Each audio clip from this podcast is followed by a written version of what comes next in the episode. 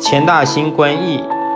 清朝嘉庆年间，有个学者叫钱大新，曾有一件小事给他印象极深。事情经过是这样的：有一天，钱大新在有人家中看人下棋，有个客人屡次输局，他就讥笑他缺少计谋，一再想要叫他改变头子的位置，认为他远远不及自己。过了一会儿，那输棋的客人邀请钱大新跟他对弈，钱大新很轻视他。认为他是别人手下的败将，可是刚下了几子，对方已占了上风。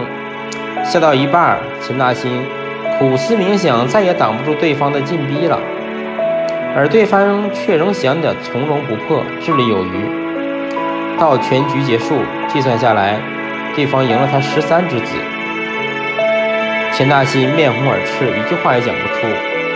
从此以后，如果有人叫他看下棋，他便始终默默地坐着，一言不发。